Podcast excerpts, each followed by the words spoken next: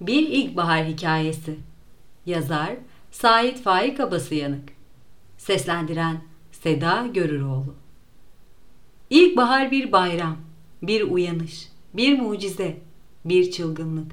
Olmayacak gibi duran bir şeyin oluşu. İlkbahar şu, ilkbahar bu. Kuş, papatya, gelincik, çayır, çimen, ağaç, çiçek, mimoza, zakkum, su sesi, hindiba, çingene, kuzu. Klasik ilkbaharların içinde hepsinin hatta sülüğün bile yeri vardır. Unuttuklarım da çoktur ha. En mühimi Nisan, Mayıs güneşi. Yaşı kırkı aşmış bir adamın mevsimler içinde ilkbaharı üzüntüyle duymamasına imkan yoktur. Eski çılgınlıklar nerede? Nerede o birdenbire bir genç kızın elinden, bir genç kız rüzgarından sararma o yürek çarpıntısı? Şu ömrü mevsimlere benzetenler iyi etmişler doğrusu. Herkesin bir ilkbaharı, bir yazı, güzü, kışı oluyor işte. İnsanın ilkbaharı öteki hayvanlara bakarsak geç başlıyor.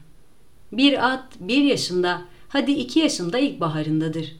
Bir kuzu altı ayda koç olur.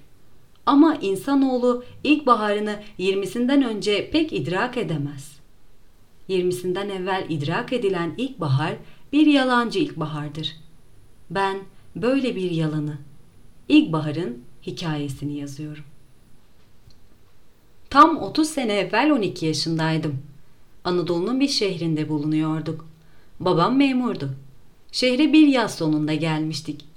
Sonra bir gün bahar geliverdi. Karlar eridi. Karlar eridi ama karları eriten güneş değildi. Yağmurdu. Bu Anadolu şehrinin ilkbaharı 42'nde yağmurlarıyla başlardı.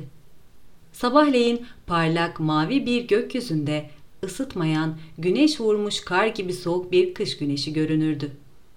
Saat 11'i bulmadan doğudan mı, batıdan mı, kuzeyden mi bilmem bir kara bulut peyda olur.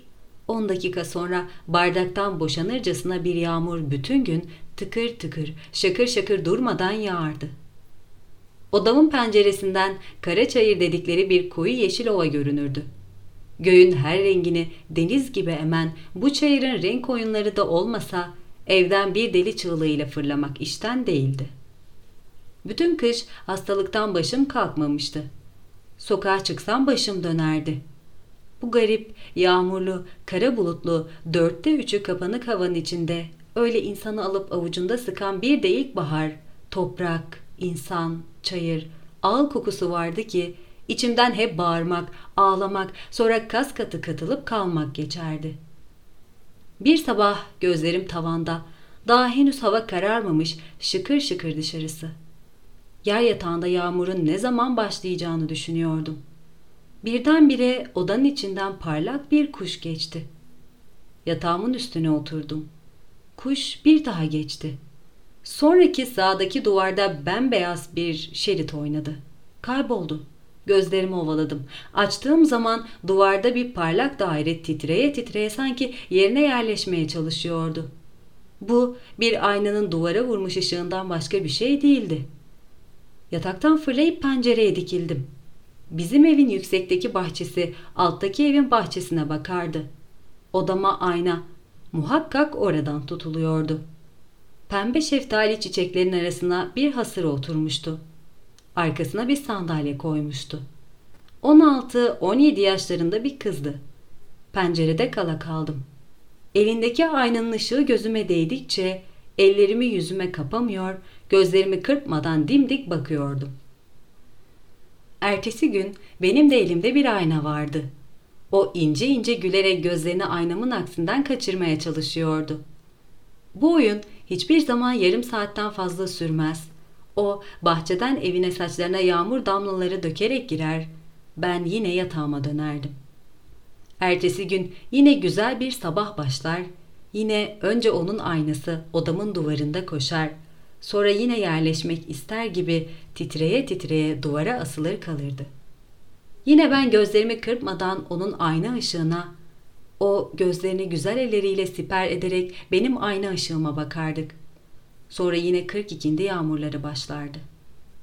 Başka hiçbir şeyle ilgim olmadığı için bir sabah evimizin önünde bir yaylı araba durunca şaşırmadım. Yalnız ben aynı oyunundayken annem tarafından yakalandım.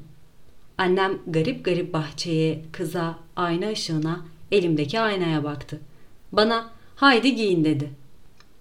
Arabaya atladık. İki parça eşyamız arkaya bağlanmıştı. Babam başka bir yere tayin edilmişti.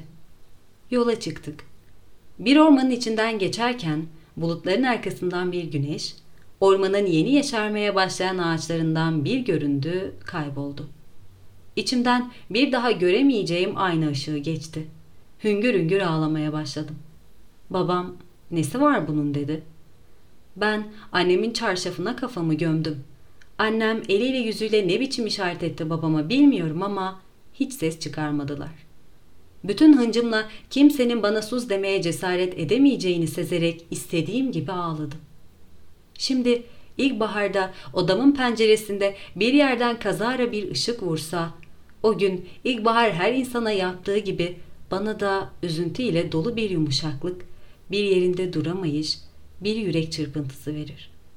O zamandan bu zamana tam 30 sene geçti. Kimsenin yüzüne ayna tutmadım. Kimse yüzüme ayna tutmadı. Ama kazara bir ışık, bir ilkbaharda odamdan parlak bir kırlangıç gibi geçerse o gün ne ettiğimi bilemem.